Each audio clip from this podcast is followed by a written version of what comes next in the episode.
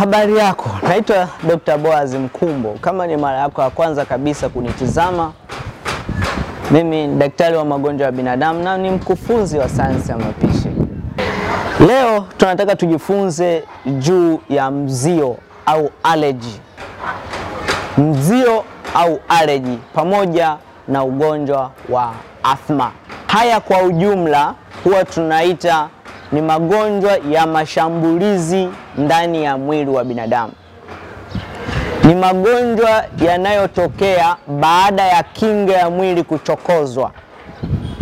Kinga ya mwili inapochokozwa, hasira yake inaweza ikaelekezwa sehemu yoyote katika kiungo cha mwili.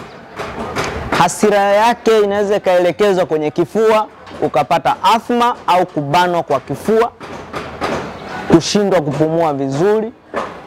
Kinga ya mwili ikichokozwa, hasira yake inaweza ikaelekezwa kwenye ngozi. Kinga ya mwili ikichokozwa, hasira yake inaweza ikaelekezwa kwenye joint. Ndio maana ninakuambia leo hii, mtu yeyote ambaye unasumbuka na mafua ya kudumu, mtu yeyote ambaye uko sensitive na vumbi, uko sensitive na perfume mtu yeyote ambaye ngozi yako inawasha sana na kutengeneza viupele vidogo vidogo, mtu yeyote ambaye unasumbuka na matatizo ya magoti, kuishiwa ute, matatizo hayo yote kwa ujumla tunaita ni magonjwa ya mashambulizi ndani ya mwili wako. Magonjwa haya ya mashambulizi ndani ya mwili wako huwa yanasababishwa na nini? Magonjwa ya mashambulizi au vita inayoendelea ndani ya mwili wako au magonjwa ya muwako ndani ya mwili wako tunaita sisi kwa kitaalam ni low grade chronic inflammation. Magonjwa haya huwa yanasababishwa na vichokozi. Kuna vitu ambavyo huwa vinachokoza kinga ya mwili. Naweza nikakupa mfano katika mwili wa binadamu huwa kuna mabaki ya oksijeni ambayo huwa yanatengenezwa wakati mwili unavyoendelea kufanya kazi. Mfano, ukila vyakula vya wanga, ukila vyakula vya mafuta, ukila vyakula vya protini, mwili huwa unatengeneza mabaki ya oksijeni wakati unachakata hivyo vyakula. Lakini sayansi inatuambia ya kwamba mwili huwa unatengeneza mabaki ya oksijeni mengi yaani free radicals nyingi pale unapochakata wanga kuliko unavyochakata vyakula vya protini na mafuta. Kwa hiyo ulapo vyakula vya wanga na sukari ni sawa kama vile unapikia chakula kwenye kuni, sufuria lako litajaa masizi sana. Na unapokula vyakula vya mafuta na vyakula vya protini ni sawa kama vile unapikia gesi au unapikia e, umeme, sufuria lako halitajaa masizi sana. Ninamaanisha nini? Masizi nayafananisha na free radicals. Free radicals ni mabaki ya oksijeni ambayo huwa yanazalishwa wakati mwili unafanya kazi, na mabaki haya ya oksijeni huwa yanatakiwa yaondolewe katika mwili wa binadamu. Yanaondolewa na vinasa, mabaki ya oksijeni vinaitwa antioxidants. Tuna antioxidants mbalimbali katika mwili wa binadamu. Tuna glutathione, kuna carotenoid, kuna vitamin E, kuna vitamin D. Hivyo ni viondoa sumu machachari katika mwili wa binadamu, vyenyewe huwa vinaenda kunasa mabaki haya ya oksijeni, yanatoka. Kwa tafsiri nyingine ni kwamba mwili wa binadamu unapolemewa na mabaki haya ya oksijeni mwili huingia kwenye msongo wa maumivu wa majeraha. Mwili unapokuwa kwenye msongo wa majeraha tunaita oxidative stress, ni mwili umezidiwa na mabaki haya ya oksijeni. Mabaki haya ya oksijeni kwa kitaalam huwa tunaita reactive oxygen species. They are reactive. Ni, ni, ni, ni, ni, ni, mabaki ya oksijeni ambayo yanaleta majeraha katika viungo vya mwili wa binadamu. Kwa hiyo tunaona ya kwamba kumbe mwili wako unaweza ukavamiwa au ukazilemewa na free radicals na mwili ukaanza kupata majeraha. Na mwili unalemewaje? Pale unapokuwa na matumizi, wa, matumizi ya kupindukia ya vyakula vya wanga na sukari, unauhatarisha mwili wako kupata majeraha. Sasa mwili unapoumizwa na free radicals, mwili huwa unatengeneza viashiria vinavyoonyesha mwili uko kwenye mapambano, inflammatory mediators, vitu ambavyo vinaashiria mwili unaumia. Kwa hiyo endapo ukichukua sampuli ya damu kwa mgonjwa ambaye ana mzio au ana allergy, mgonjwa ambaye ana matatizo ya magoti, mgonjwa ambaye ana matatizo ya kifua, ukapima inflammatory mediators, utazikuta ziko katika kiwango cha juu, kuashiria kwamba ndani ya mwili kuna vita. Viashiria vya kwamba ndani ya mwili kuna vita huwa vinapandishwa sana na free radicals. Vyanzo vingine vya free radicals ni vyakula vya kukaanga kwenye mafuta dhaifu. Kwa mfano, umeenda sehemu ukakuta mtu kakaanga chakula kwa kutumia mafuta ya alizeti, kwa kutumia mafuta ya pamba, kwa kutumia mafuta ya soya, kwa kutumia mafuta ya mahindi. Mafuta yote ya mbegu za mimea kitaalamu tunayoyaita polyunsaturated fat acids, mafuta haya huwa ni dhaifu kwenye moto, thermostability yake ni ndogo kwenye moto, hayahimili zoezi la moto mkali wakati wa kukaanga vyakula. Sasa tizama mkaanga chipsi anayekaanga chipsi kwa kutumia mafuta yaliyoko kwenye deep fryer kuanzia asubuhi mpaka jioni. Wewe unaenda kula kuku, unaenda kula kiazi, unaenda kula ndizi, unaenda kula muhogo uliyekaangwa kwenye mafuta dhaifu. Chakula hicho kilichokaangwa kwenye mafuta dhaifu, mafuta dhaifu yanapokuwa yanatokota, yanatengeneza mabaki ya oksijeni mengi ambayo yanaitwa free radicals. Kwa hiyo ukilinganisha uimara wa mafuta na kiwango cha free radicals zinazotengenezwa wakati mafuta yanaungua, utashangaa ya kwamba mafuta ya samli kutoka kwa wanyama yanahimili moto na kutengeneza free radicals kidogo au hakuna kabisa, ukilinganisha na mafuta ya mbegu za mimea. Ukilinganisha mafuta ya alizeti, pamba, soya, mahindi ukachukua na mafuta ya nazi, utakuta kwamba mafuta ya nazi yanahimili moto zaidi ukilinganisha na mafuta ya mbegu za mimea. Kwa hiyo matumizi ya vyakula vya kukaanga kwenye mafuta dhaifu vinakuweka hatarini sana wewe kupata pumu ya ngozi, atopical dermatitis, kupata pumu ya ngozi ambayo ni advanced ambayo tunaita eh, psoriasis, kupata magonjwa ya ngozi yanayotokana na mcharuko wa kinga ya mwili, autoimmune disease of the skin, kwa mfano vitiligo. Maradhi hayo yote yanasababishwa na vyakula tunavyokula bila kujali usalama wake. Kwa hiyo jitahidi sana kuwa makini na vyakula vya kukaanga kwenye mafuta ya mbegu za mimea.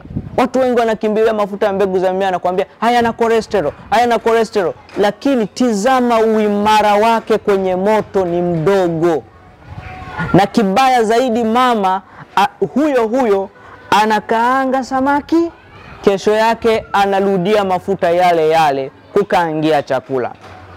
Ni hatari sana kwa afya yako wewe ambaye unasumbuka na, na matatizo ya pumu na matatizo ya allergy. Kwa hiyo free radicals ni chanzo kikuu kabisa ambacho kinawahatarisha watu wengi kupata magonjwa ya mzio au allergy pamoja na athma na mengineyo mengi, matatizo kama ya magoti. Baada ya kuona vyanzo vya free radicals na athari za free radicals katika mwili wa binadamu, sasa nataka tuone kihatarishi kingine ambacho kinaweza kikakusababisha wewe uteseke na magonjwa ya mzio kwa muda mrefu, magonjwa ya allergy, matatizo ya athma, matatizo ya mifupa na matatizo ya kuumwa mwili mzima kiujumla. Kitu kingine ni kudhoofika kwa mfumo wa chakula. Mfumo wa chakula ni chujio, unaruhusu kupenyeza vitu vinavyohitajika katika mwili, vyakula vilivyomeng'enywa vizuri na virutubisho. Mfumo wa chakula hauruhusu kupenyeza vitu ambavyo havitakiwi kuingia katika damu, haviruhusu kupenyeza chakula ambacho hakijameng'enywa. Mfumo wa chakula hauruhusu kupenyeza virus, bakteria. Mfumo wa chakula hauruhusu kupenyeza kitu ambacho hakimeng'enyeki vizuri, hakisagiki vizuri. Tega sikio hapa.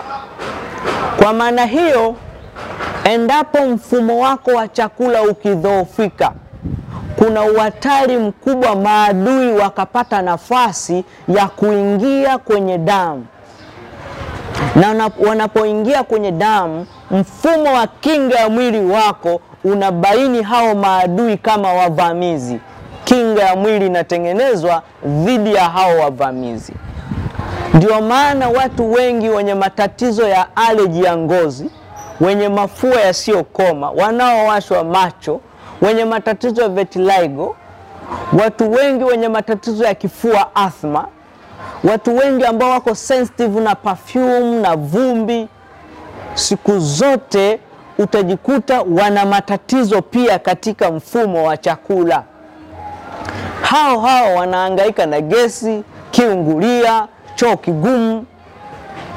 Tafsiri yake ni nini? Mfumo wako wa chakula ni mbovu, chujio linapitisha majani ya chai.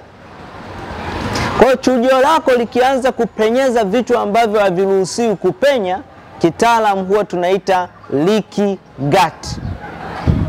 Hali hiyo inaweza ikasababisha wewe kukuibulia magonjwa ya mashambulizi ya viungo vya mwili baada ya kinga ya mwili kuiamsha, baada ya wale wavamizi waliovamia kupitia mfumo wa chakula uliodhoofika. Kwa hiyo mfumo wa chakula ukidhoofika, kuna hatari mkubwa. Chakula ambacho hakijameng'enywa vizuri kitaingia kwenye damu. Gluten kutoka kwenye ngano ni protini ambayo huwa imeng'enyeki vizuri. Gluten kutoka kwenye vyakula vyote vya ngano itaingia katika mwili wako. Hapo hapo usishangae ni kwamba lectin kutoka kwenye maharage itaingia, itaingia katika mwili wako, na vyakula vingine ambavyo havisagiki vizuri vitaingia katika damu na kuanza kudhuru mwili wako. Kwa hiyo ndio maana huwa nawaambia wagonjwa wangu wengi kwamba unataka kutibu tatizo lako la athma, unataka kutibu tatizo lako la aleji ya ngozi, mafua yasiyokoma, kifua chako kubana, rahisi sana. Twende tukatibu mfumo wa chakula. Ukitibu mfumo wa chakula, unakuwa umetibu sehemu ambapo maadui wanaingilia kinga ya mwili itaanza kupoa, itaanza kupoa, na hizo aleji zote, huo mzio wote utazima. Hivyo ndivyo ambavyo unaweza ukatibu tatizo la mzio. Njia zote unazokuwa unazitumia za kuangaika kupaka dawa za kushusha kinga ya mwili, huku ukiacha mfumo wako wa chakula ukiwa bado unapenyeza unafanya kazi bule. Hebu tibu mfumo kwanza wa chakula. Sasa yafuatayo ni mambo ambayo unatakiwa uyafanye ili uweze kudhibiti tatizo lako la aleji au la mzio. Kitu cha kwanza, ondoa vyakula vyote vyanzo vya sukari mwilini. Ondoa matumizi ya sukari, vimiminika vyote vyenye sukari. Acha kutengeneza juisi, hata natural usitumie. Acha kutumia asali, acha kutumia sukari ya aina yoyote. Mwili unapokuwa umezingirwa na kiwango kikubwa cha sukari, mwili huzalisha free radicals nyingi. Kwa hiyo ukitaka kuupoza mwili, acha kuweka vyanzo vya free radicals mwilini. Hiyo ni hatua ya kwanza. Acha kutumia vimiminika vyenye sukari. punguza matumizi ya vyakula vya wanga, weka kando. Acha kutumia mafuta ya mgando ya mbegu za mimea. Kuna mafuta ya mgando yaliyotengenezwa kwa kutumia mafuta ya alizeti, soya, mahindi, mafuta yale ambayo huwa tunapaka na kuweka kwenye uji wa watoto. Mafuta ya mgando ya mbegu za mimea margarine, yaepuke kwa sababu hayo yanakuletea mzio wa hali ya juu. Unapopaka mafuta hayo kwenye mkate ni sawa na mvuta sigara anayevuta sigara, uko hatarini kupata maradhi katika mwili wako. Mbali na hivyo, jitahidi kuepuka vyakula vilivyopikiwa mafuta ya mgando ya mbegu za mimea. Kuna vyakula vilivyopikwa kwa kutumia mafuta ya mgando ya mbegu za mimea, mfano vyakula vilivyopikwa kwa kutumia mafuta ya mgando, mfano mkate. Mikate yote inapikwa kwa kutumia margarine. Sasa mikate, uwe mkate wa browni, uwe mkate mweupe, mikate yote wanapikia mafuta ya mgando ya mbegu za mimea. Unapotumia chakula kilichopikiwa e, mafuta ya mgando ya mbegu za mimea ni sawa tu kama unavuta sigara, kwa sababu mafuta hayo kitaalamu, kisayansi yanakuwa ni chanzo kikubwa cha free radicals. Kitu kingine ni kwamba jitahidi sana kukwepa keki. Keki huwa inapikiwa kwa kutumia margarine. Hata wanapotaka kutengeneza eh, icing sugar wanatumia nini? Margarine. Jitahidi sana sana sana kukwepa matumizi ya keki. Jitahidi pia kukwepa vyakula vyote vya kuoka, vyakula vyote vya kuoka vinavyotokana na ngano. Kwa nini? Kwa sababu vyote hauna uhakika vimepikiwa mafuta gani. Na kingine, jitahidi kukwepa vyakula ambavyo vimeogelea kwenye mafuta ya mbegu za mimea. Unakula kuku amekaangwa kwenye alizeti, samaki amekaangwa kwenye alizeti, dagaa wamekaangwa kwenye alizeti, unakula e, muhogo, ndizi, viazi vimekaangwa kwenye mafuta ya mbegu za mimea. Jitahidi kukwepa kutumia vyakula vilivyokaangwa kwenye mafuta mengi ya mbegu za mimea. Kingine, jitahidi kukwepa mafuta ya mbegu za mimea hata kama bila kukaangia. Yaani chakula chochote, hata ukichukua mchicha wako ukapikia alizeti, unakuwa unajiweka hatarini, kwa sababu mafuta ya mbegu za mimea yana kiwango kikubwa cha mafuta ambayo tunaita omega 6. Kitaalam ni pro inflammatory mediators, ni mafuta ambayo yanaamsha mashambulizi ndani ya mwili wako. Kwa hiyo jitahidi sana kuepuka mafuta ya kumbegu za mimea kupikia na kukaangia vyakula vyako. Kingine ambacho napenda ni kusisitize, jitahidi kukwepa vyakula ambavyo vina gluten. Vyakula ambavyo vina gluten ni karibia ngano aina yoyote, iwe ya brown iwe nyeupe, jitahidi kuweka kando. Mambo mengine ni kwamba hakikisha unakula kiafya. Zingatia kanuni nzuri za kiafya ambazo zinaweza kukusaidia kutibu mfumo wako wa chakula, ambapo ndipo maadui huingia na kuchokoza kinga ya mwili. Ukiweza kufanikiwa kuponyesha mfumo wako wa chakula, ukaondoa tatizo la gesi, tatizo la kiungulia, tatizo la choo kigumu, maana yake mfumo wako wa chakula umeutibu na vivamizi haviwezi kuingia au kupenyeza kupitia mfumo wa chakula.